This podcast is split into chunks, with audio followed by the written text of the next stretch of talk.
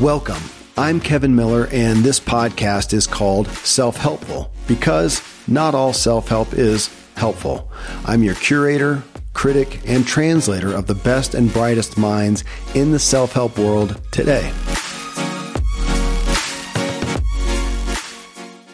How to de role from your daily roles. Even if we are being authentic, we often put on a different face for the roles we have in life.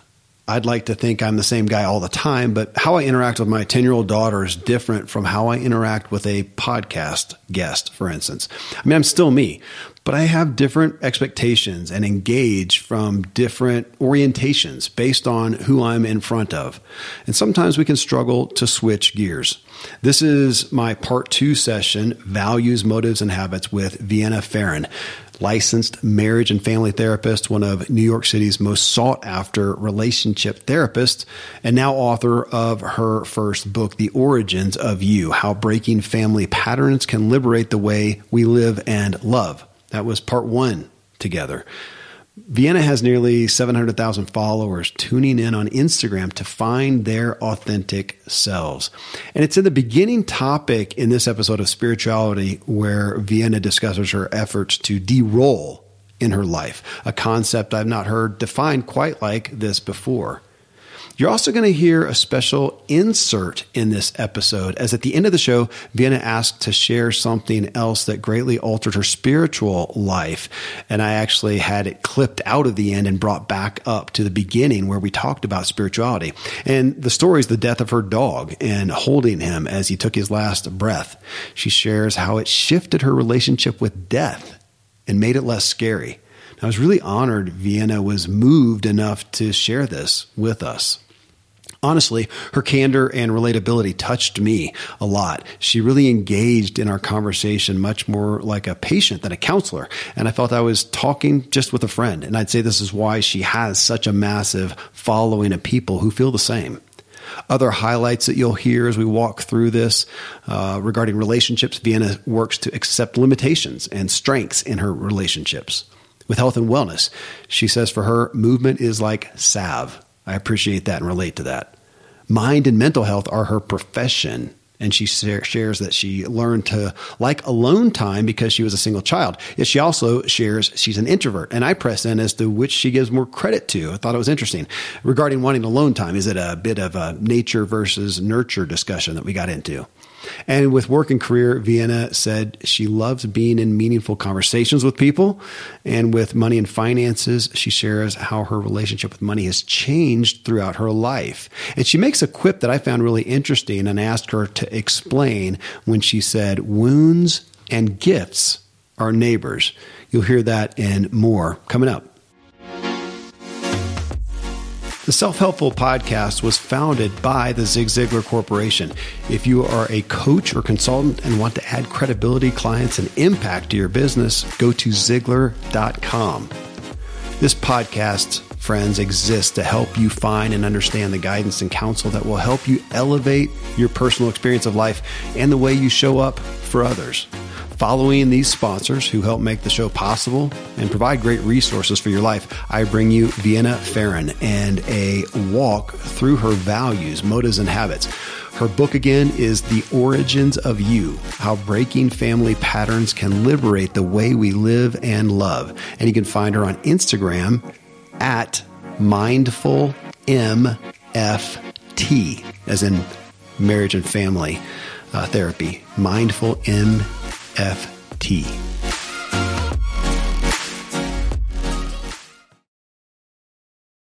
I'm a foodie and I enjoy learning about the process that brings great foods and beverages from idea to the table. And then I like tasting them and learning the nuances of what creates the most significant tastes from coffee to cheese to distilled beverages. I did a tequila tasting in Mexico and recently bourbon.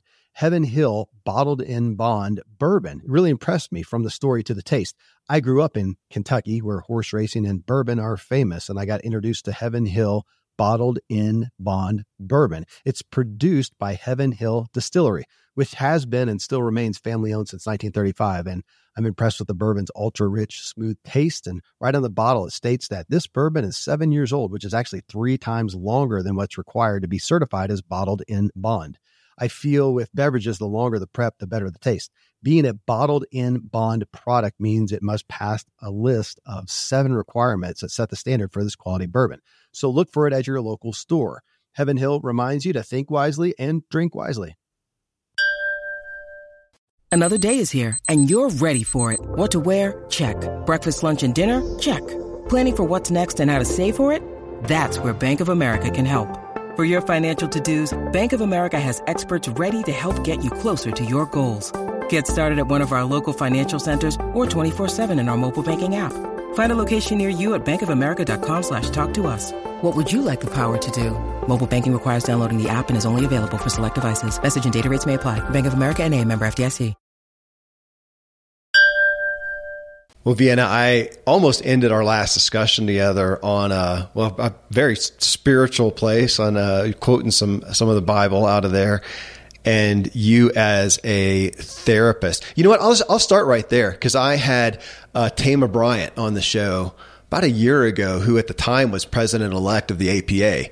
Uh, I think she's now uh, officially, you know, president, and that's part of her platform is mm-hmm. bringing spirituality into psychology into therapy, you know, somewhat. So I'm I'm always curious as where that falls in your own life, the spiritual mm-hmm. aspect. Mm-hmm. Tell me about it. Mm-hmm. Yeah, it's it's a big part, and um, yeah, to always. I, obviously, when I'm in working with clients, I'm meeting people where they're at Okay. And, and I think the role of therapist is to not put any of your stuff on uh, those who are in front of you and to really kind of understand the way in which people, you know, see the world, yeah. uh, relate to themselves, relate to God, relate to universe, etc.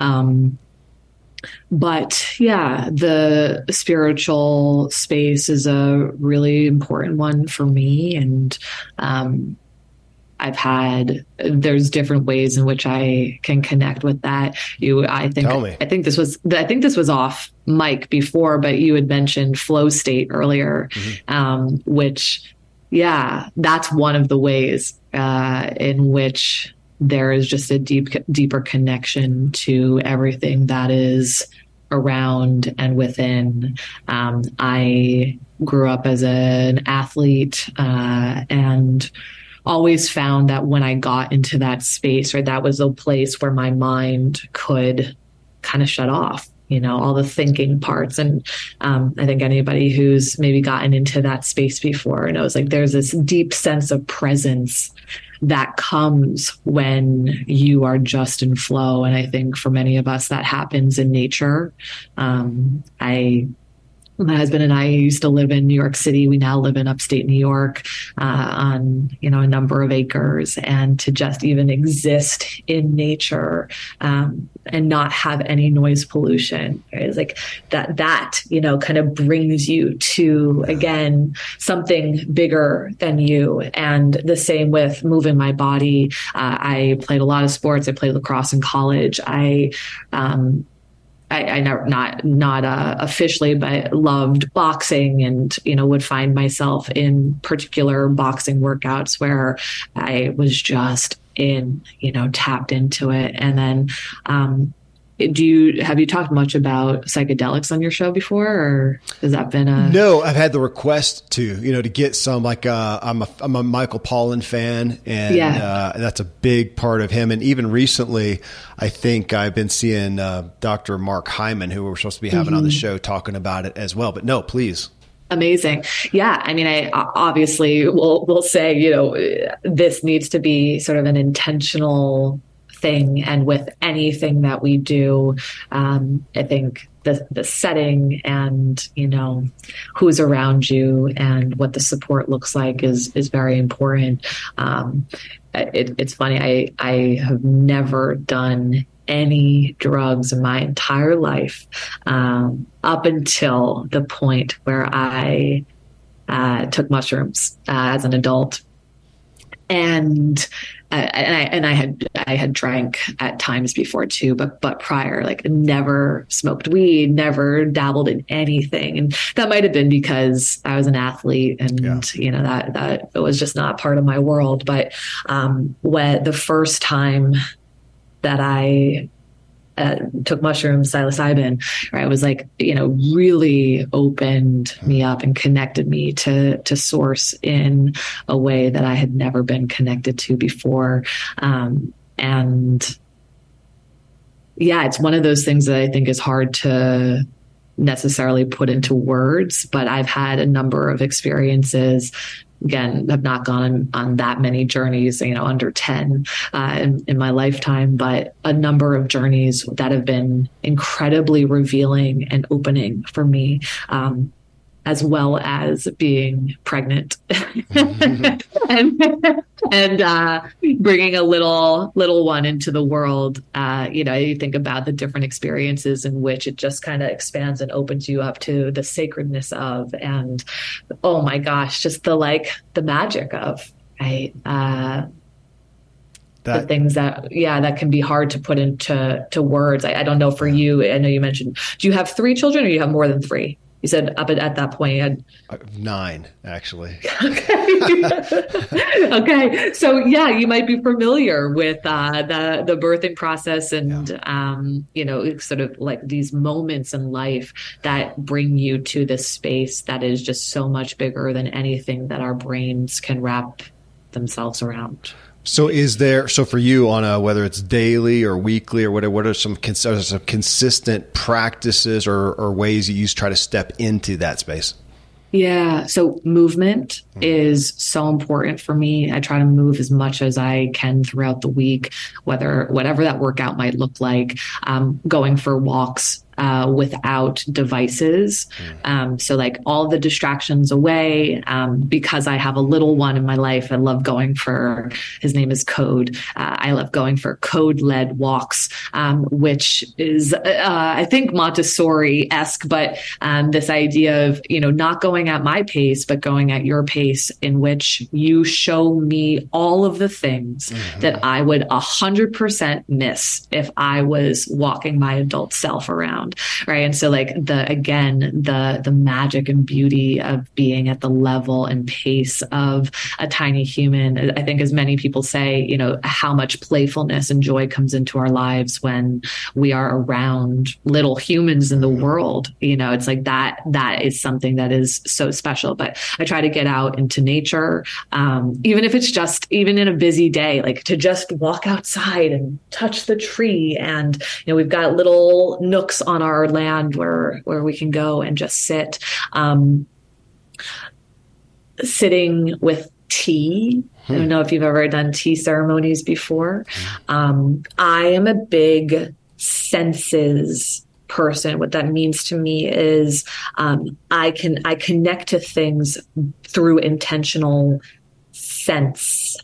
So smell, sound, yeah, touch, right. So what music i put on and and get very intentional with that. What scent i maybe if i'm lighting Palo Santo in the home or something like that, that again is something that shifts something significantly for me and to sit in that, right? Yeah. To whether it's a meditation, but like something very intentional about being with that. Um, I remember when this is a little bit less now, but when I was, when we were living in the city and I was going into work every day into the office, now I get to see a lot of clients uh, virtually, but this idea of walking like this, um, what did I call it? Uh, oh gosh, it's so funny. This is my my term, and I've, I've forgotten it, but maybe it'll come back to me. But this oh de-rolling. Hmm so as I walk into the apartment from the outside noise and the outside chaos and all of that, right? It's like, okay, the scent goes on, the the changing of the clothes goes on, off and then on, the sound goes on, and the role of being hmm. out in the world, being therapist, you know, the, this identity, right, is this shift into how I'm going to exist now. And so even though it's a little bit different because I don't have to, you know, enter exit and I'm not maybe as affected distracted by, you know, the the noise and the people and all of that, it's still very important for me on a daily practice to have those pieces there for me. Um, you know, some of the routines, honestly, uh, whether it's the way in which I, as simple as the way in which I make my coffee in the morning, right? Like there's a lot of pieces to it. Go figure. But I think a lot, you know, somebody who takes something like that so seriously, right? There's like a number of pieces in, in it that is very supportive for me. Um, breath work. Uh, my husband does. He he really can't get me into that cold plunge. I gotta say. um, yeah. uh, every once in a while, but um, you know, it's it's th- those are the things I think on the daily connection. You know, it, it, sometimes you don't have to have I listen to people who are like, I, you know, I journal for an hour, then I sit in meditation for an hour, then I do that, you know. And honestly, uh, let me just poke a hole in that for some of us. Like, I think sometimes it's really in this day to day stuff that is more accessible, but when we do it distracted, it's not as meaningful as it could be. It's not as sacred as it could be. Right. So, like, going for the walk but well if you're on your phone the entire time yeah. that's a really different experience um, playing with your children and you know but being distracted because the television is on is a really different experience um, try, doing your coffee but not being intentional with it right? is like that's a very different experience so i think one of the things is about actually being deeply connected to the things that you're doing and eliminating the distractions so that you can feel and connect and experience you know the the magic and the sacredness that I yeah. think kind of exists in everything. You use the word sacredness. So we are very kindred spirits in what you talked about. And as much as I like spontaneity and I don't like confines and I don't like, uh, yeah, I don't like confines. So even schedules mm-hmm. and whatever I tend to kick against. It was my brother who, by the way, very, very into uh, psychedelics and, and mm-hmm. uh, journeys. That's a big part of his life. But he brought it to me. He was actually talking about both of us. He says, Yeah, we're both really appreciate our rituals. And I hadn't mm-hmm. thought about that, that I am very mm-hmm. like that ritualistic in my coffee, yeah. in my tea, yeah. in my wine and dinner, in my mm-hmm. music. And uh, even that, I live out in the country like you do, but I come in from the house take my shoes and socks off and put my feet. We have a concrete floor that's just a couple inches above dirt. So it's a mm-hmm. grounding and just, so I appreciate that. So, but you put in that word sacred. I like the sacredness and the yeah. rituals and kind mm-hmm. of honoring that thing we're doing instead of just mm-hmm. rolling through it, which is hard for me sometimes with some of the movement mm-hmm. stuff. I'm thinking of performance over that. So mm-hmm. you said your, your kid's name is Code? Code. Spell that. C O D C O D E. That's interesting. We have a my I have one Nekoda N E K O D A. We call him Coda. So I was just that's oh, interesting. Well, you were going to say something about the sacred and the ritual.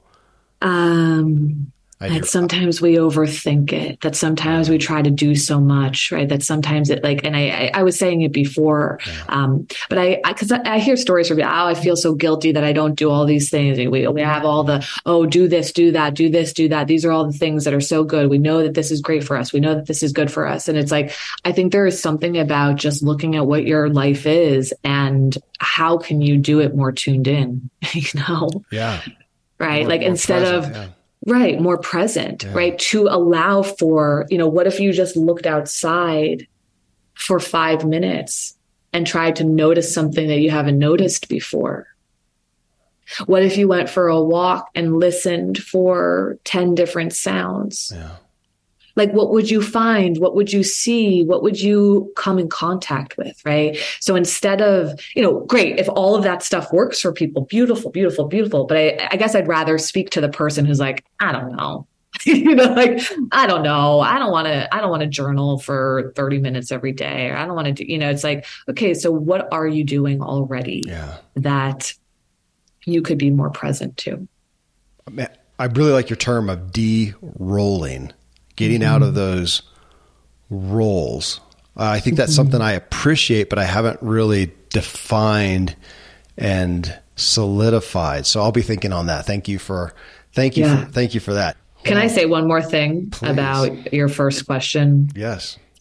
I forgot to share this. Um, a few, maybe six ish weeks after Code was born, uh, my golden retriever, who, whom I had for about about 12 years, uh, he passed away. And he was diagnosed with cancer uh, a couple weeks before code was born and they said that that he had a few days or um, and he wound up extending it a bit. Uh, we we didn't uh, no surgery or anything um, that we that we did. We just sort of let him have his kind of natural ending. And he had asked me about spirituality at the beginning and being present for his name is Bronx. Uh, being present for Bronx's death was one of the most meaningful and, and spiritual experiences of my life. And he he died at home naturally.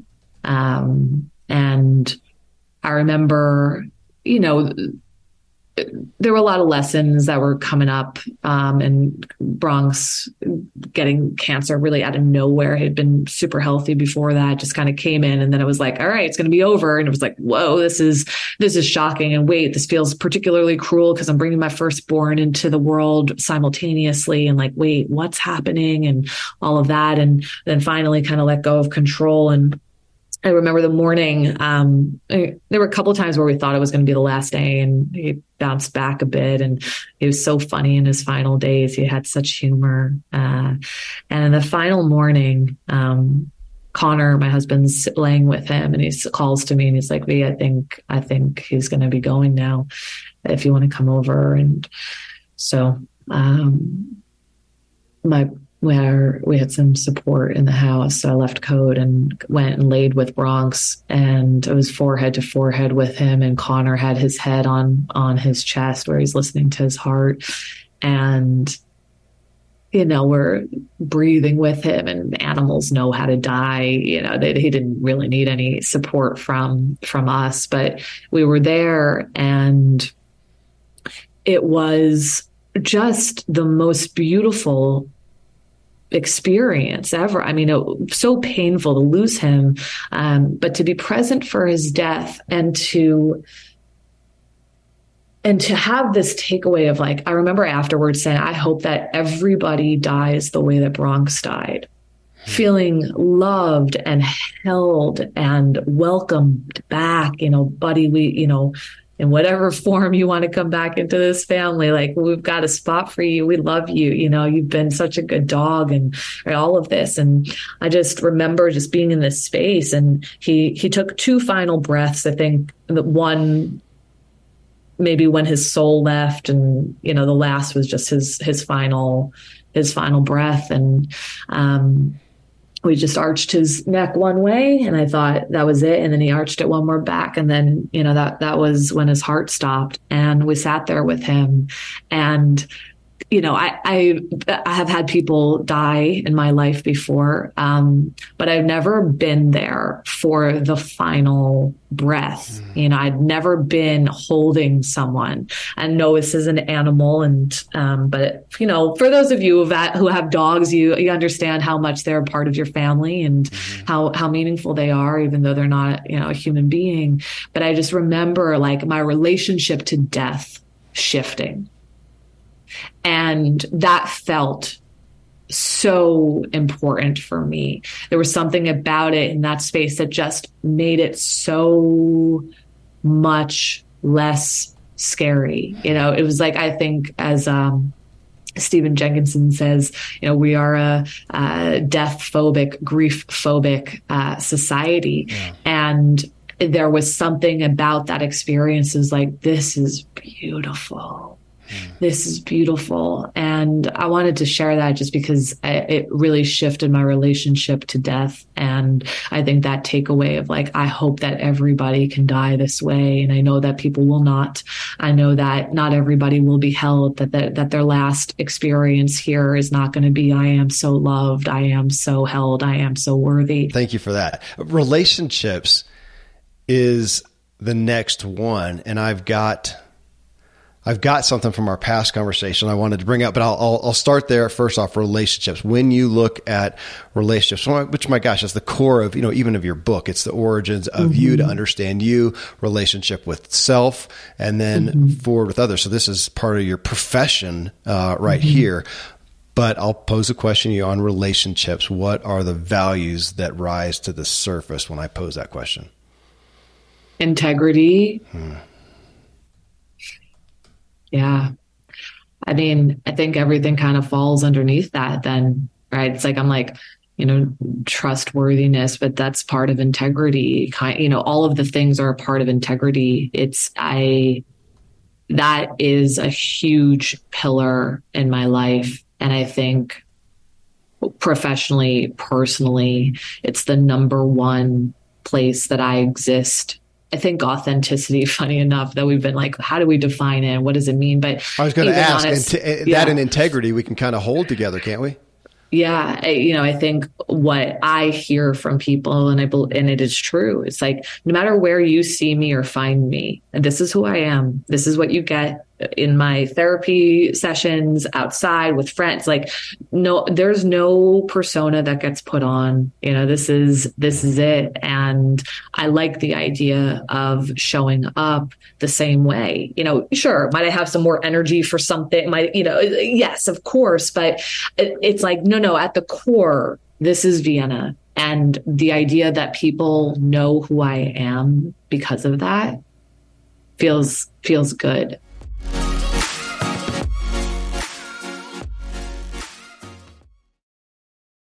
Friends, I'm pretty candid about my lack of financial prowess. Money and numbers are fairly Greek to me, so I need a lot of guidance. One of my closest friends is a wildly successful wealth manager, and I'm working on some financial literacy and just continually seeking guidance. So I ask you to check out yahoofinance.com.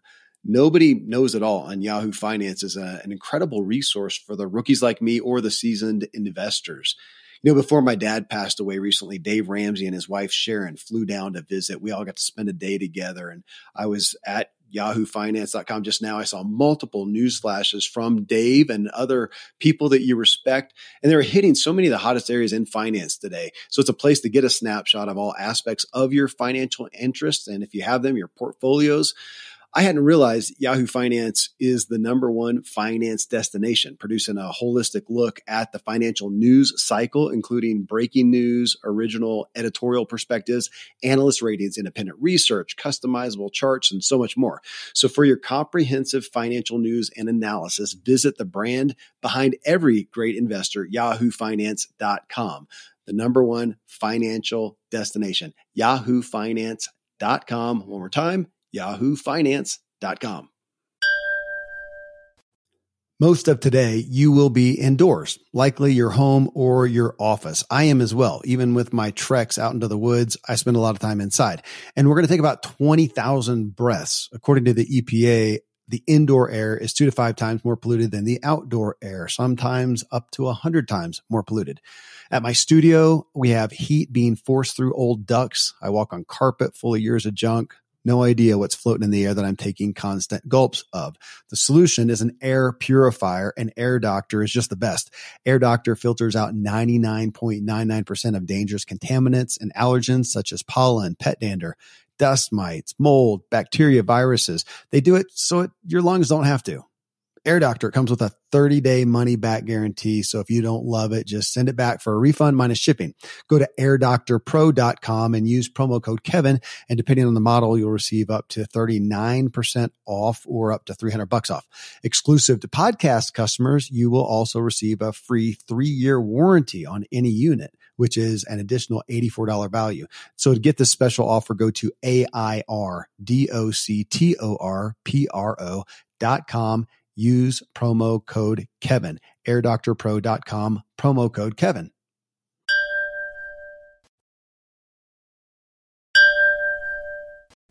Isn't, isn't that a part of the back to our discussion on grappling with authenticity?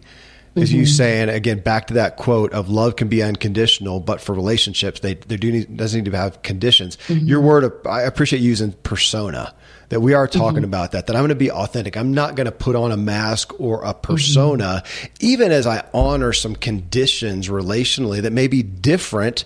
Yes. According to different people's boundaries, uh, whatnot in there, but that's that feels like a good aspect I- of authenticity. And I also get to choose what I feel is appropriate to reveal to, Fair. Right? Like, I don't need to reveal every part of myself to everyone. Yeah. So first off, we don't do that in therapy anyway, um, and not be. I, I don't operate as a black blank slate therapist, but I- I'm a very big believer that if you're self-disclosing, you're self-disclosing when you're on the other side of the the mountain, hmm. right? Meaning like you don't. I don't self-disclose if I'm in a mess of something. Right? I don't need to. I'm not. I don't need anybody else's. It's no. It is not my client's responsibility to care for me even though I know they care about me as a human being, of course, but it is not their responsibility to care for me. That's not the role. And so, you know, of course, uh, to speak, not everybody is who's listening is a, is a therapist, but um, across the board, we don't have to share everything that's happening in our lives with everyone. Part of what I'm talking about is discernment, right? Right. And discernment doesn't equate to inauthenticity. to me, it's wisdom. you know, to me, it's like, oh, I know where sharing this goes with you. I, I, I have history, I have data points, I have evidence here. And I think, especially oftentimes in the you know intimate relationships again sometimes with our you know parents as as we are adults you know, it's sort of this like oh i wish that you could understand it or i'm, I'm hoping for a different you know experience with you. And i think there's this line between when hopefulness is something that is um, expansive and you know uh, saves us sometimes even versus when it gets to a place where it is just our suffering Gosh, that's When- fair. yeah, right. And so again, discernment becomes such an important skill set in order to be able to decide with whom, in what setting, mm-hmm. when, right? What is this in service of? You're not inauthentic just because you intentionally choose not to share something. I appreciate that. It- to choose not to share something or choose to serve or step out in a way that could come off as performing and say, no, I'm, I'm just caring for the other person. I've seen people grapple with that. Yeah. I mean, I think that I would say that it's more about caring for yourself. Okay.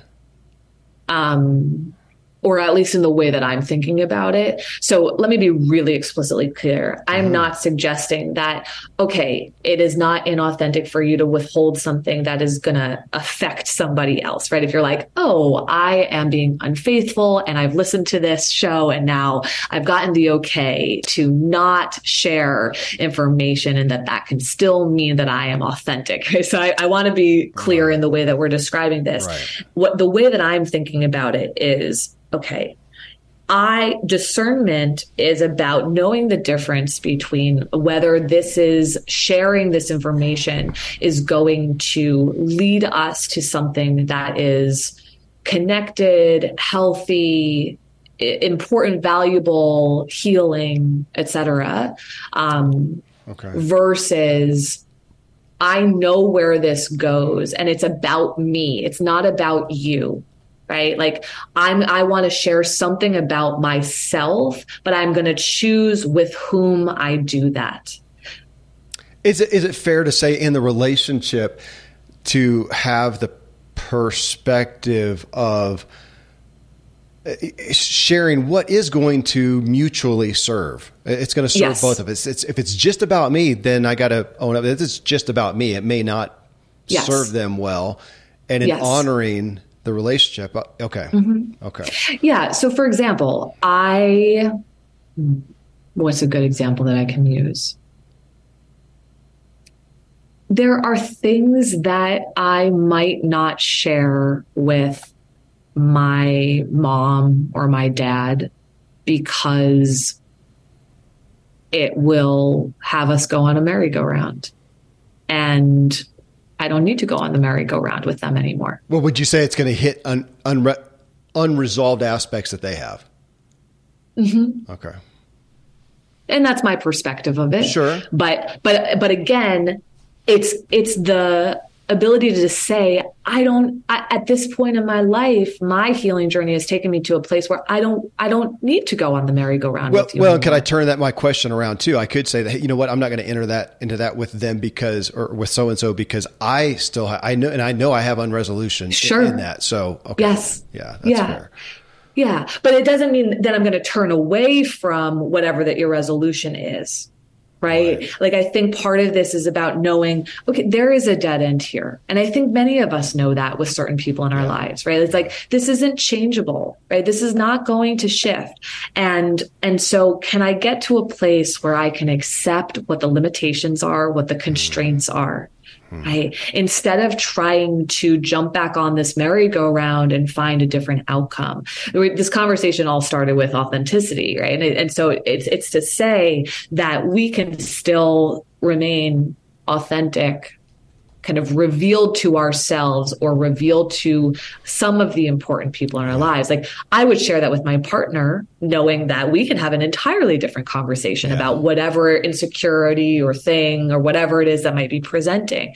But to know that it's not going to go anywhere productive in certain dynamics is a place where I put a pattern down instead of picking the pattern up. Goodness. Well, it reminds me too, then, even of the aspect of there are things that I may not share with my wife, not even from any unresolution, but because it's not relevant for me to mm-hmm. try to relate to her as a uh, fa- you know, as a father. Let's talk about what it's like to be a father, or for her to try to relate about childbirth. I, I just, mm-hmm. you know, I was even there, but I've just never grown a kid in my belly. I mean, mm-hmm. I can't do that. So the thank goodness that is why we have other people. There's somebody I have coming on the show talking about that, about the need for other relationships in our life, so that we don't end mm-hmm. up looking for any one person, specifically a spouse or significant other, to be the end all for everything because it's impossible. Right. We need other people. They can't relate. Uh, so on that, uh, well on an aspect of this, I thought of this on the fir- first part of the show and wanted to ask. This has got to be. Well, I was going to say daunting. I guess it's daunting to me. I won't put that on you. You're uh, you're a parent now. Mm-hmm. So as you look at this, at look at the pro, yeah, exactly, the profound nature of the operate. You can't not give mm-hmm. your kid an operating system. Right. It's got to. Uh, I mean, I haven't conceived of it maybe to this degree and with uh, this defined, but realizing, man, I can't not be programming and influencing, like I talked about first time, you know, brainwashing mm-hmm. my kids. And I feel like, gosh, I'm going to do my best. And, and now the saving grace or the redemption is, especially to get older, I can just let them know, guys, mm-hmm. I'm, mm-hmm. I'm brainwashed. I can't not let's just get that out on the table that you are. We've mm-hmm. got to get you some other experiences. We've got to get you talking with other people. We've got to get you understand. Well, uh, or is that, is it just that a, a big push? Would that be where you would say with your kid to help them be as self aware as mm-hmm. possible? Yeah, yeah. And I, you know, we know for sure, for certain, that we are imperfect and flawed, and we're going to create an environment that misses the mark sometimes. Yeah. I think overall, we're probably in a pretty decent place as as parents go but uh, it is not beyond us that we will let him down and we will say things or do things that you know get internalized by him in a particular way. And now that i've you know written the book and i've got those five wounds you know people are like what what origin wound do you think code's going to have? You know? Yeah. right? It's like it's it's real and that's okay. Yeah. you know that's that's okay. I think as parents we do everything in our power to protect them from the big stuff yeah. You know, we, we really want to try to to shield them from you know the big the big T trauma stuff, yeah. and and we also know that they are here to have a story you know, part if they grew up in a vacuum in which they never had to resolve anything in life, like I'm not quite sure what the point is. True. You know, like yeah. there's there is a need to be able to claim something for yourself, right? To turn towards, to be with the pain, to um to heal. You know, like that that's that's the beauty. You know, when we think like why are we here? You know, um, I think we all know it's not to go to the nine to five and you know do do do all that stuff, right? Like, yeah. what's the point of being here? And I don't know. I would I, I would say it's to heal, mm-hmm. you know, and maybe there's there's much more to it, but on a on a very you know simple basic level, right? It's like it's to heal. It's to come into contact with our pain and to find a way to resolve it for ourselves so that we get to to choose differently and yeah, it's a big responsibility, obviously, as a parent. And I think one of the things that feels important, knowing that we will misstep, of course, is to acknowledge and own it when we realize, you know, to be able to hold the space to honor what his experiences are and to acknowledge and take accountability uh, once once we can. Yeah. You know, when I talk to, I uh, I work with uh, adult children, is what I say, mm-hmm. right? Uh, right? And what every adult child, you know, has ever said to me is that from a heartfelt place, right, is to be acknowledged by a parent is you know something that we crave. We don't want it if it's not if there's going to be excuses or explanations or this that and the other. But when a parent can get to a heartfelt place no matter what the age is right? It's and you don't it doesn't require you to be in relationship with them. You don't have to reconcile in some particular way. But to be seen heard and understood at the end of the day is what we want. You know we were I, I, my book's coming out soon and yeah. I, I was grateful to have incredible endorsements by you know incredibly accomplished uh, people, but the one that stood out, my dad's.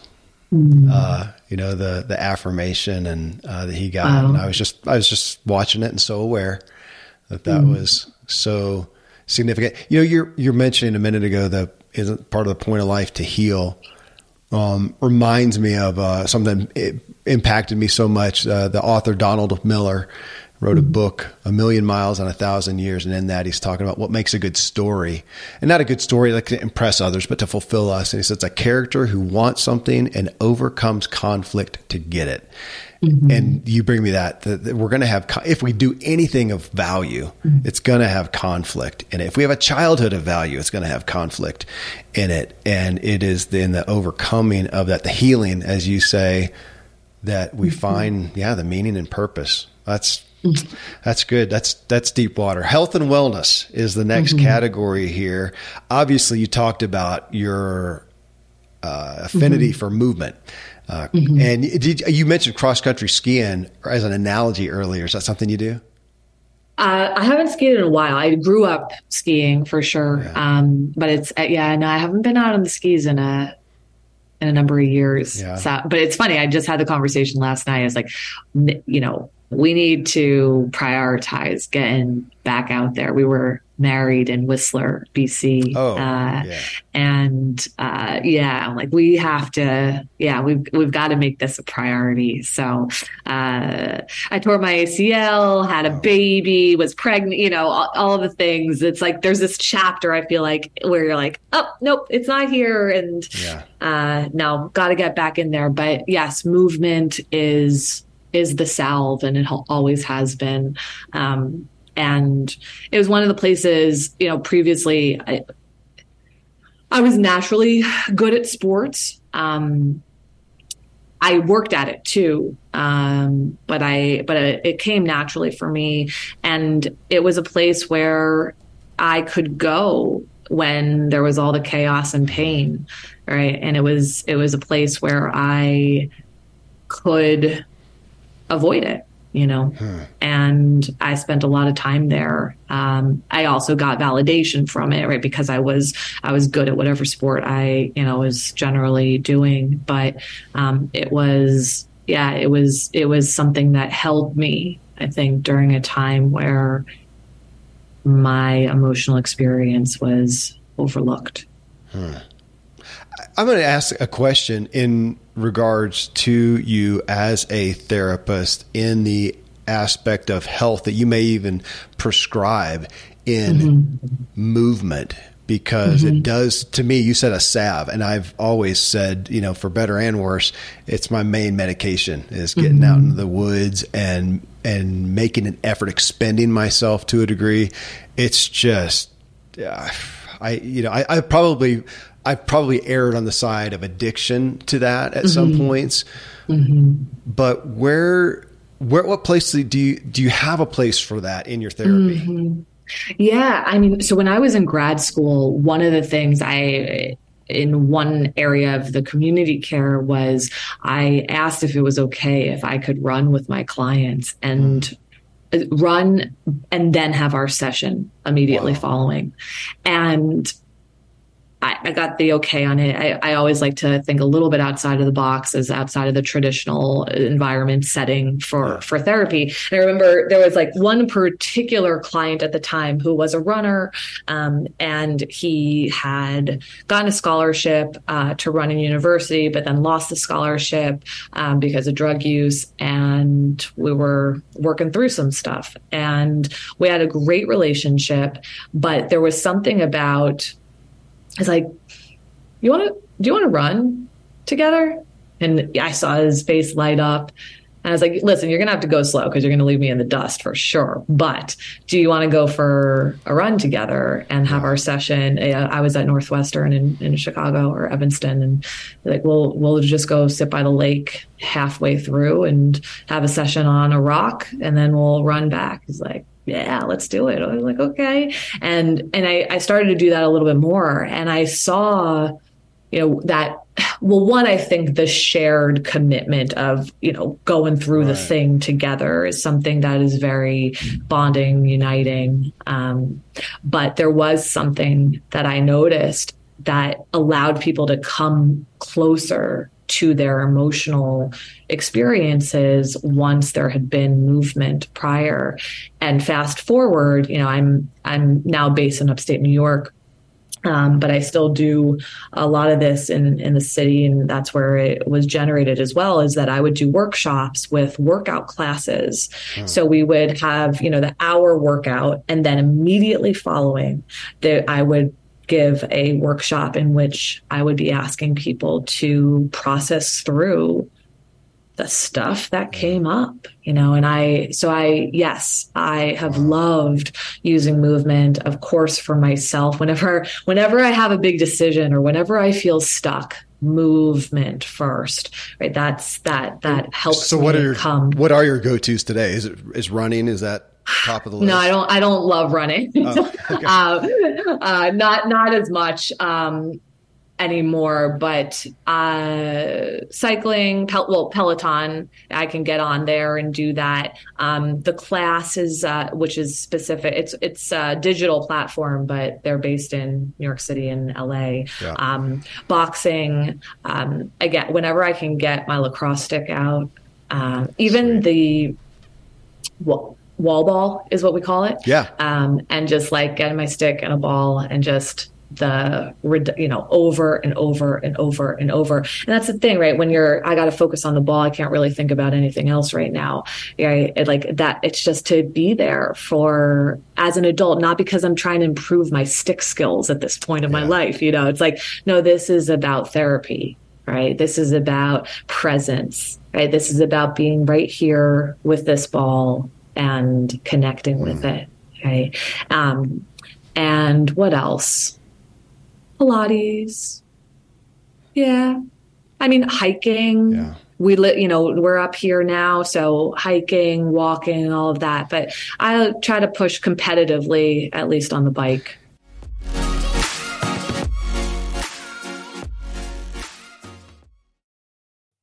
Thankfully, the days of building a business website, then having this massive endeavor to integrate an online store are gone. Today, Shopify has fixed all that. I had one business where we actually built the entire website on Shopify's platform. So whether you're just starting out or you're selling a million bucks of product already, Shopify is just the industry leader. It works the same for physical products or online and digital, and Shopify is just hands down the best out there. Most importantly, Shopify helps you turn browsers into buyers with the internet's best converting checkout. It's 36% better on average compared to other leading commerce platforms. Getting people to buy is not that hard, at least to the buying point but getting them to actually give their payment info is. And Shopify is king in that department. They also have top tier customer service, which I think is critical. You can sign up for a $1 per month trial period at shopify.com slash Kevin. That's all lowercase. Go to shopify.com slash Kevin to grow your business no matter what stage you're in. Shopify.com slash Kevin.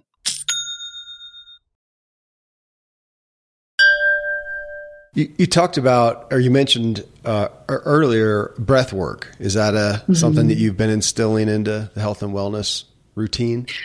Yeah, I, it's definitely not something that I do every day. I can notice myself having resistance to it. Of course, you know, it's like I, I think part of this is the awareness of when you're like, nope, I'm going to resist this, or this feels uncomfortable for me. Um, I I have a husband who likes to lead me through breath work. Mm. Um, and so, yeah, uh, when I do it, it is really powerful. Um, and I, I guess I'm thinking of it more on the, the, the grander scale when I'm setting aside quite a bit of time. But like box breathing, I do every day multiple times a day, you know, where it's like you don't even realize it. Yeah. Like it doesn't almost feel as as intentional as setting aside 30 minutes to be led. Um, but but now, you know, speaking to the parenting side, we're doing it with code. Mm right Sweet. he's he's two but it's like and not he's obviously not counting you know the box but to just breathe in and breathe out and it's so adorable because the moment we go breathe through your nose and we do the big breath in and then he stops crying or he stops having the emotional big, kind of the, the big emotions and then out through your mouth and he does it he goes Oh. And it's like it's immediate, right? And so, so it's so special to see yeah. these tools that work even when they don't necessarily have the full understanding of, of what's going on. But yeah, so the so some of the smaller stuff, yes, on the daily, and then some of the bigger ones, um, less yeah. frequently. But and the box breathing, the yeah, that's that's become my go-to when I realize oh, yeah. constantly that my shoulders are up Oh, and, yeah. and, I'm just breathing shallow and I may be excited. You know, it's just, mm-hmm. it's, it's not mm-hmm. bad, but oh, just mm-hmm. try, and then mm-hmm. sit there and, and, do that. Tell me about nutrition on the nutrition mm-hmm. side. Uh, anything that you uh, specific that you adhere to there? Yeah, I, so a big, I think a lot shifted during COVID, honestly, because we went from, eating out quite a bit or you know having food delivered new york city you know sort of the the culture there to cooking everything. And i noticed a huge shift during that time. Is like the consistency the predictability for my body and how much i've been dairy free for a really long time. Um, and yeah, even just noticing, I think as I age, I notice certain uh, reactions yeah. to things formerly that wouldn't affect me. Like now I know that I have gluten issues. It doesn't mean that I never partake in gluten, but yeah, like I'll get kind of a rash around my eyes. And it's like, oh yeah, the body just lets you know if you're willing to listen to it, mm-hmm. you know? And so anyway, my, my point is we pretty much cook every meal and we eat cleanly and our bodies thank us for it. Yeah. And, you know, it's, uh, yeah, like I can, you can feel the difference so significantly. It's automatic. Even when we eat out at a good restaurant, you know, it's like, it doesn't matter. My, my stomach doesn't manage it as well as it does when I'm cooking at home and when it knows what it's going to get Mm-hmm. And it's just pretty incredible to just see how the body responds to it and how it communicates and yeah. all of that. And so, um, yeah, we've been thinking about doing a years ago, I, I went and got tested and I had candida, a yeast buildup. Yep. And I went on a candida cleanse and 45 days. Oh my gosh, mm. it was mm. hard. I made Connor do it with me because I was like, there is no way that I make it through this if you are sitting next to me snacking on something. like, I cannot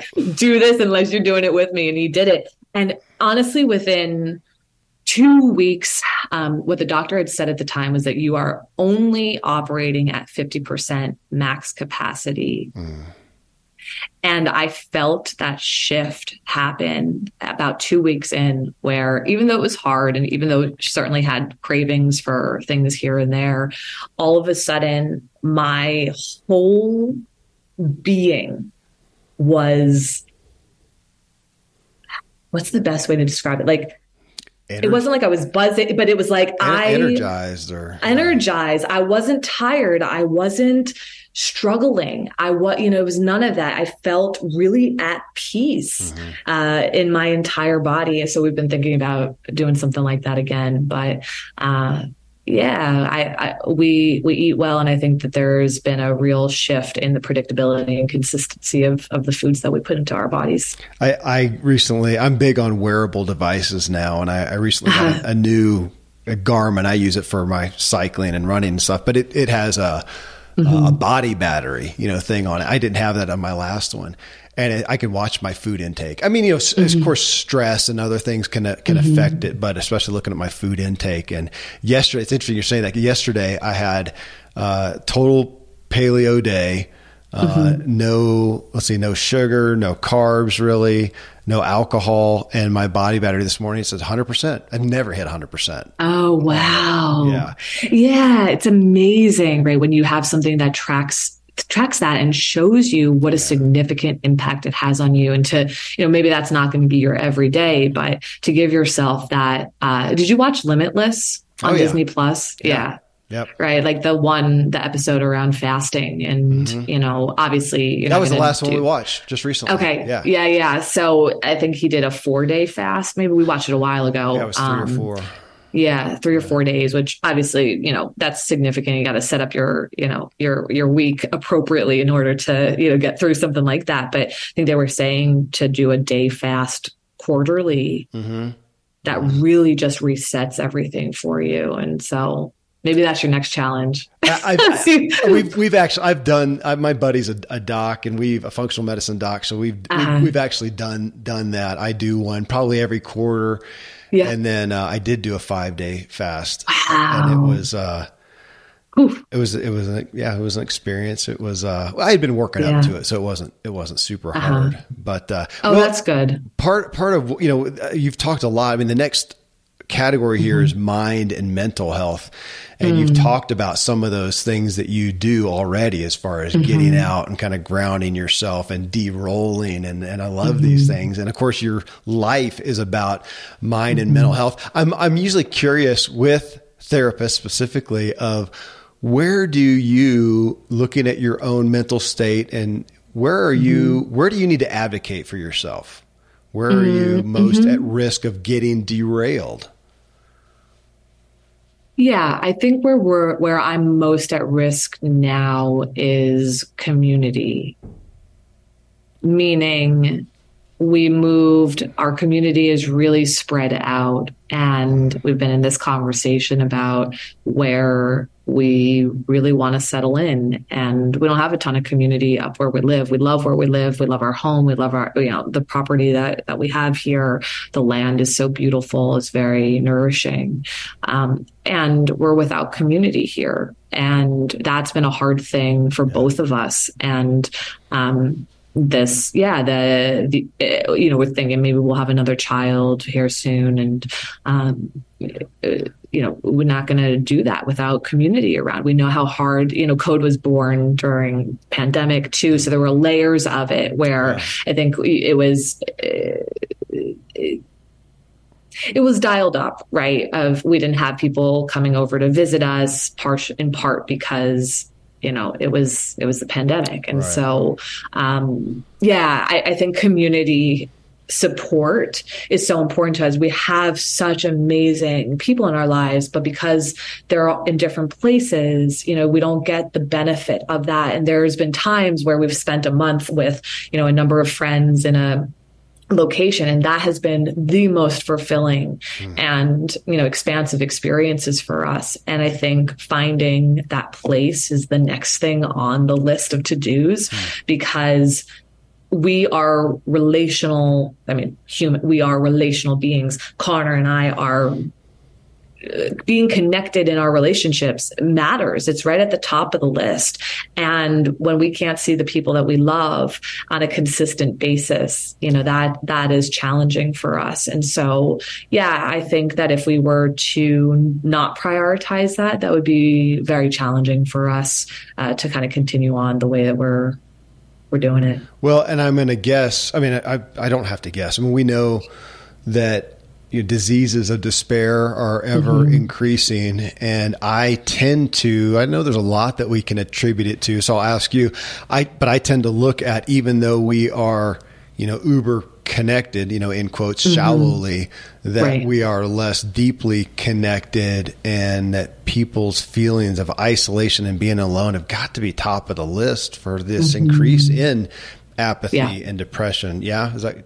Yeah, absolutely. We we know that isolation is the killer, and you know, and so in response to that, right, it is connection, it is community, it's you know, it's it's closeness, it's intimacy, right? It's all of those things, and you know, we do a decent job of you know maintaining great relationships with people. But I think, again, we're getting to that point in life where we want to be around the people we love yeah. and who love us. And, um, my husband is Canadian, uh, so all of his family's there. It's, it's it's like yeah, we just kind of exist in this space where we have people who come to us from time to time, certainly, um, but we don't we're not in the village. You know, maybe you said that on the other yeah. the other session, but um, and that and that's something that we want. Where do you are, are there places again, kind of like we talked about with exercise, are places mm-hmm. where you daily set aside? Just for your mental wellness? What do you what do you do mm-hmm. yeah well it's certainly a little more challenging with that kiddo running around but yeah like once he, you know in the mornings um we're very lucky to have a child who sleeps until about 7.30 right now. It's not too early of a rise so we get that little nook you said in. two years old? That's yeah. pretty good yeah. Yeah. Yeah. Um, so we, we've got a little nook in the morning. Yeah. Um, and then he, you know, he goes to bed, um, around 7.30 ish as well. And, um, that time afterwards. And so, yeah, morning rituals that we talked about before, really important. The Connor and I will generally carve out a time in the day where one of us will go work out so we can get that piece. Um, I, you know, I don't know if I mentioned this on the other. I, am an only child. I might have said that yep. kind of in passing. so, you know, I grew up uh, with myself. you know, um, I like my alone time a lot. I love being connected to other people too, but I really like my alone time and that is important for me. And so whether that's going for a solo walk sometimes um, obviously I've repeated it now endless times about you know working out and carving out some of that for myself um, taking a bath and you know just being very intentional with some type of a ritual or caretaking experience for me that feels important you know it's like trying to get those into the day yeah. at least one of those things into the day where i just get a little bit of vienna time um, mm-hmm. but also where my partner and i get couple time too. You know, I think when you're navigating individual, couple, and family, you know, it's really hard sometimes to juggle. And yeah, yeah, uh, you might be able to speak to the challenge of this uh, even more with nine kiddos, right? Of like, yeah, where does the individual fit in there? Where does the couple fit in? Yeah. You know, when we're prioritizing family or connection with,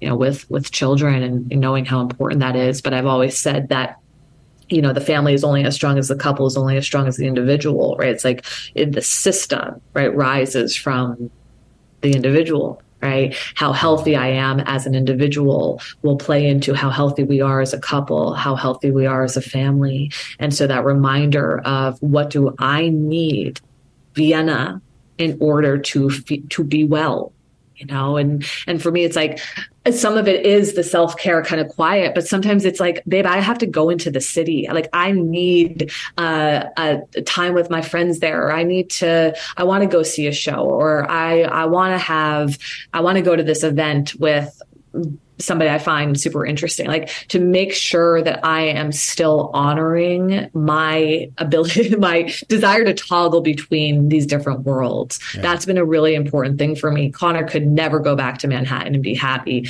But for me, I, I do love aspects of New York City. I also love aspects of nature and the calm and, and what we have. But t- in being honest with what it is that I need to feel alive and to feel um, inspired. Yeah. You know, I get a lot of inspiration from that, and and even though we might have some differences with it, it, is like making sure that, but both of us are, I think you use the word advocating for at some point, but like to advocate yeah. for this is what I need for, for me to feel satiated. And we're back to the self love aspect yeah. of, you know, loving others as we love ourselves if we love ourselves. I'm interested in you mentioning being an only child and liking your alone time. How does that, that's a different uh, direction into it as opposed to saying, mm-hmm. oh, I'm an introvert extrovert. Mm-hmm. How do you fit that in there? I am introverted. Okay and I can how would I say? I'm, I'm probably on a cusp at times, but I, I do restore by being with myself quite yeah. a bit. I can restore by being with others if it feels authentic. That's there's my rub, and I was actually I had another therapist on one time when I was sharing about my the social things that I can mm-hmm. I can do well in, I can mm-hmm. function well in, but they drain me. And I mentioned being an introvert, and he took me to task a little bit. It was uh, mm-hmm. Dr. Benjamin Hardy took me to task a little bit, and and really brought out that also I mm-hmm. tend to not be authentic. I perform mm-hmm. kind of. I do put on mm-hmm. I don't know, somewhat, maybe, I don't know if I want to say a persona, but I don't, mm-hmm. I'm a people pleaser. And so it's, I, mm-hmm. I, don't know how to turn that off somewhat uh, yeah. uh, as well. But I do back to, you know, I, I don't know. I, is it my programming or is it just me? But I right. do feel like I need that alone time. But sometimes I even reading your book, I'm thinking, gosh, but how much of that sometimes is I need the alone time because I just need to avoid all the mm-hmm. stuff, the drama. Yeah. But I think the question is like, what's the fear? What happens if I don't perform in this setting? Yeah right? Like what what happens if i don't please in this setting? Yeah. Right? And i think you know on my side i feel depleted when it it does when it feels performative from other people um, or it feels like kind of surface level. Like that that is not fulfilling for me. That is not a good exchange of my time. I would rather than be with myself. But when it's nourishing connection experiences conversations with people that feels generating and, and restorative yeah. for me. And I, but I think that that question is a really important one. Uh, you, the listener, right, is like, what am I afraid happens if I am not on, right? If I'm not performing, and we're not talking about you presenting on stage or something like that. Right. Like, of course, there's a job to do if that's right. the case. But when it's just like you with people at a cocktail party or some event that's not about you. Right? It's like, yeah, like who am I if I'm not performing and what's the story? Hmm. Right. It's interesting. Yeah. I, yeah. I, I, still have work to do there. I, you, back to reading your book about my, well, I don't know if you use these words, caretaking of other people's mm. emotions. I want them to feel good so that I feel good. Mm-hmm. And I get, get caught in that, especially in a group setting, which is different than this. I'm not doing that here at all. And this yeah. is not draining. This is, this is almost no. a flow state, honestly, of, mm-hmm. of having this conversation, but that's interesting. I am, I was, I, I have a brother seven years younger, uh, sister 10 years. So I was more an only child. Mm-hmm. So it's interesting too. I hadn't thought about that, that I got used to my mm-hmm. alone time there in addition maybe to being a little introverted. Well, right. the next the next one here is work and career mm-hmm. and business. And I will ask your values there because I assume you're in or you could be in a time of shift transition. What you've been therapist, you've been mm-hmm. you know doing social media like we talked about. You've got you know mm-hmm. whatever it is six seven hundred thousand people on Instagram following you, but I assume you've been primarily the role of therapist. Now you are mm-hmm. author uh, with a, a, book that's that's selling incredibly well, and with that come and now you're doing this. You're doing you know guesting. Uh, mm-hmm. and and probably getting lots of other opportunities as well. I would assume it is bringing mm-hmm. you to a place, which is where a lot of my guests are, of kind of looking at, okay, what do I value here? Because there's a lot going on. Yeah, yeah, yeah, yeah. That's right. And I still get a, get a good giggle out of the title of author. People are like, "You're an author." I'm like, "No."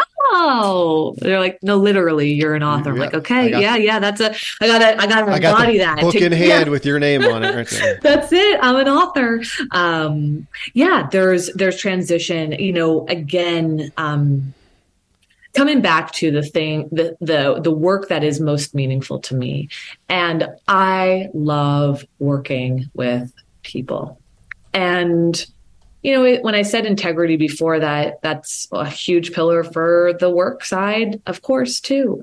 And that to me means not not leaving behind something for something that's shinier almost right? Like okay. i when i sit and think what do i actually love doing day in day out? It's being in conversation with people. Hmm. period will i write another book at some point maybe you know but i wrote that book while seeing clients I I'm having these interviews and I have a full week of clients, you know, that I haven't had to shift away from seeing my clients. That hasn't been something that's gotten in the way. And I don't know that I would take on anything unless I entered into a new chapter in my life in which that felt aligned, where I would stop seeing clients because clients they get all the credit. They're the credit. You know, I can't do anything that I do without them. Hmm. Hmm. I can't do anything that I do without them. I can't write a great book without them. I can't learn mm-hmm. without them, right? Like I get to be in the real life experiences and stories of people who generously and bravely and vulnerably share their lives with me. Hmm. This is the greatest education of my life. Right. And so everything that I get to say and do, and, you know, it comes from that. And without it, I don't really know what there is. I mean, research, sure, it doesn't sound super compelling to me. It's like being with humans is the research for me. Mm-hmm. You know, like I've worked now, gosh, I've been saying 20,000 hours for years now. So probably many more thousands than that, where I've worked with individuals, couples, and families face to face, you know, over these last 15 plus years now. And when you do this work, you can't talk about it without being in it. Yeah.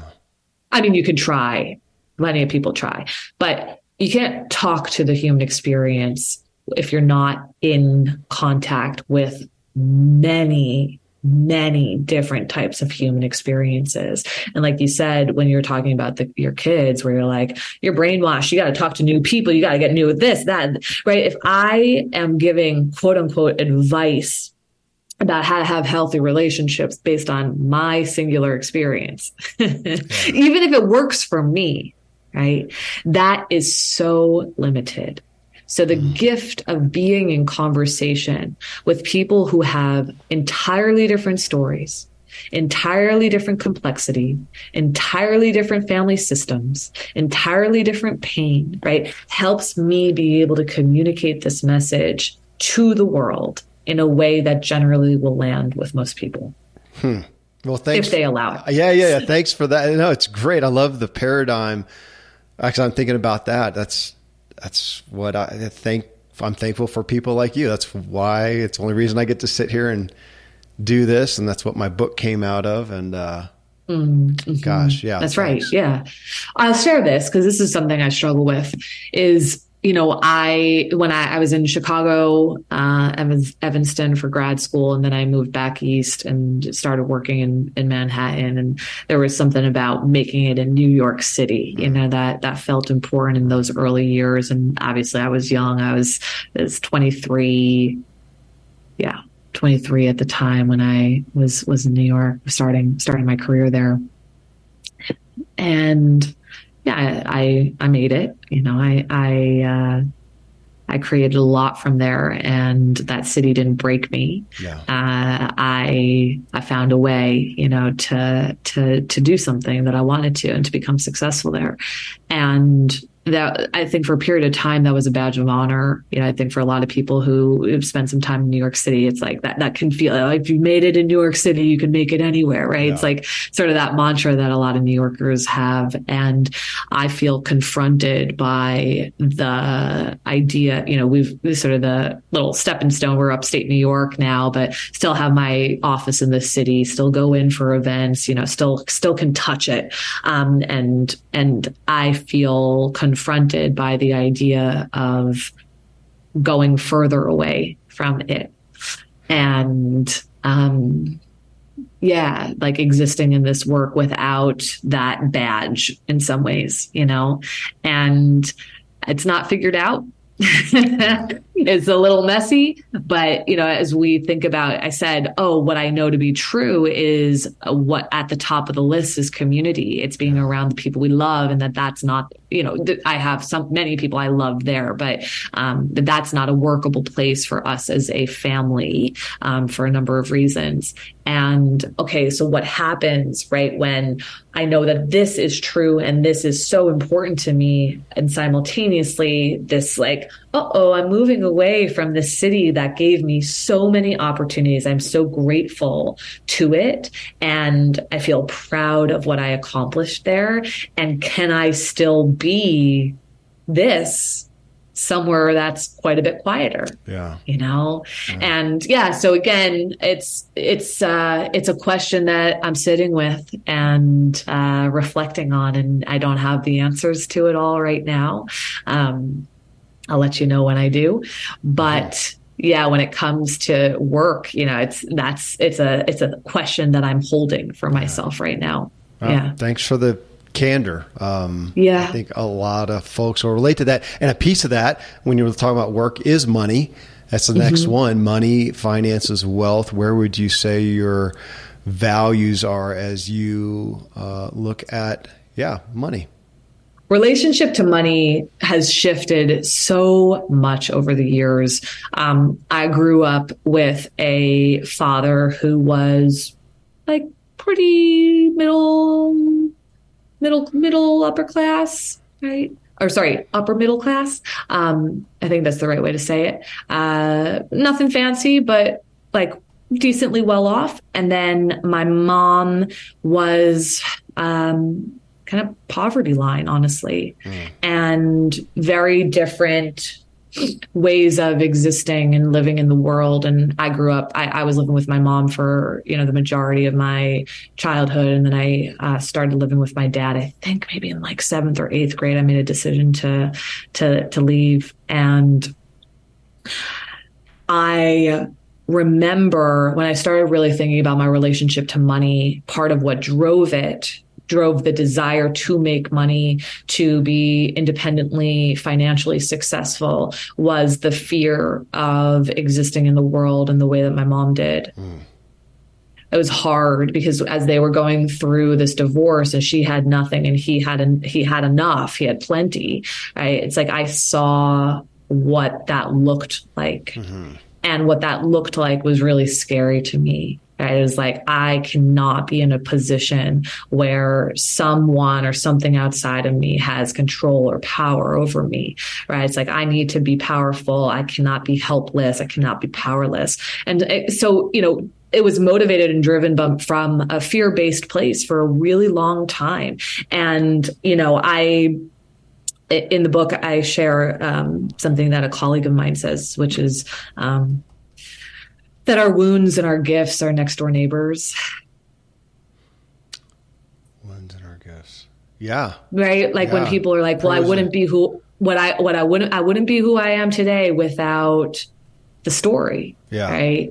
And you know, I I that is very true. I believe uh-huh. that's to that to be true. It's like you know, I am a phenomenal therapist because I, you know, at least one part of it is because I figure I can track a story. I don't forget a single detail because I grew up with manipulation and gaslighting around me. So like there's the pain and then here's the gift. And there's a point though, bring coming back to that wise, mature adult self, right? Where the motivation doesn't need to come from the pain anymore. Right.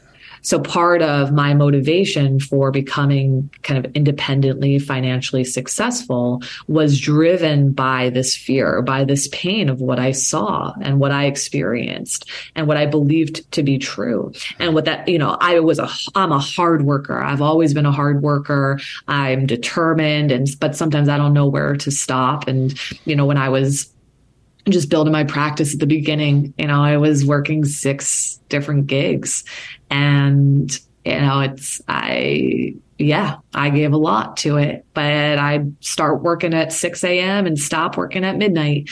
And, you know, and okay, it, it, set me up well, but it also meant that I missed out on a lot of things that I, you know, probably didn't need to miss out on at the time. But again, was just generated and being driven by this fear until I really came to understand what the motivator was. And I needed to be able to shift that, which, you know, maybe not shockingly, uh, the moment I shift, even more abundance came. Hmm. Right. When it's like, it doesn't need to be driven by the pain anymore, the fear anymore. It's like, I can choose how I want to relate to money and I can continue to want to have financial success. And, you know, I think really what was tied to that was stability yeah. uh, and, you know, safety and consistency. And, um, but I can do that from a place of healing around mm. that, you know, and, yeah, it's um. What, what's the I, line again? The gifts and and gifts and whatever are that are yeah that our wounds and our gifts, or that our pain and our gifts are our next door neighbors. Dr. Alexandra Solomon. You know, endurance and no yeah. excuses, no limits was it was awesome mm-hmm. as an athlete. You know that mm-hmm. it was it mm-hmm. served me so well. Gets applause out there in the world. Oh yeah, it was the bane of relationships. Mm-hmm. Uh, it still is. I don't want to. Mm-hmm. I don't want to go in and fix and dig in. Mm-hmm. I would just, can we just endure it? And man, that, uh, and so, yeah, honoring that the wounds and the gifts are neighbors is, mm-hmm. that's stout. That's, uh, yeah. And I think what, you know, speaking, because we were talking about the high performers and the achievers before, I think sometimes the fear of looking at our pain is really the fear of losing our edge. Mm-hmm. Yeah. Yeah. Right. And and this idea, and you know, I, I've worked I work with athletes and and other you know high performers high achievers but you know i think this idea that just because you are looking or addressing something or or healing something doesn't have to mean that you're losing your edge. Sometimes we're so motivated by the the the dark you know by the pain like whatever inner critic or whatever we say to I'm like prove them, I'm gonna prove them wrong. Yeah. Sure. Or like whatever it is you need to say to pedal faster you know or like whatever it's like I, I think that's the trouble is that we know that we can get those outcomes with in different ways. Um Um, you ever watch basketball, college basketball? Nah, not really. All right. So you might not know, but like the the different types of coaches. Right? I remember the Bobby oh, Knights yeah. of the world, sure. right, where it's like throwing chairs on the on the court, screaming at people in their faces, you know, versus the coaches who are just kind. I grew thoughtful, up on football, like, so it was you know Tom Landry with Dallas. Man, okay. the guy was the most stoic person on the planet. Never an yeah. emotion. That, yeah, totally opposite. Uh-huh. Right, and it's like you can see that you can you can achieve either way. Yeah. Right. You can have great teams or get great athletes to get to this certain point, but what path are you taking? Yeah. And I think it's a really good analogy, right, to just think about like, yeah, you can still win a championship even if you're not screaming at yourself. You know, you can Yeah. still become successful in whatever, you know, definition it, that is for you without needing to hold and cling to your pain. Hmm. Right. And that was true for me when it came to money. Yeah. Right. It's like, like I said, when I started to resolve that and not be motivated by the fear, more abundance came. Yeah. Yeah. It's big.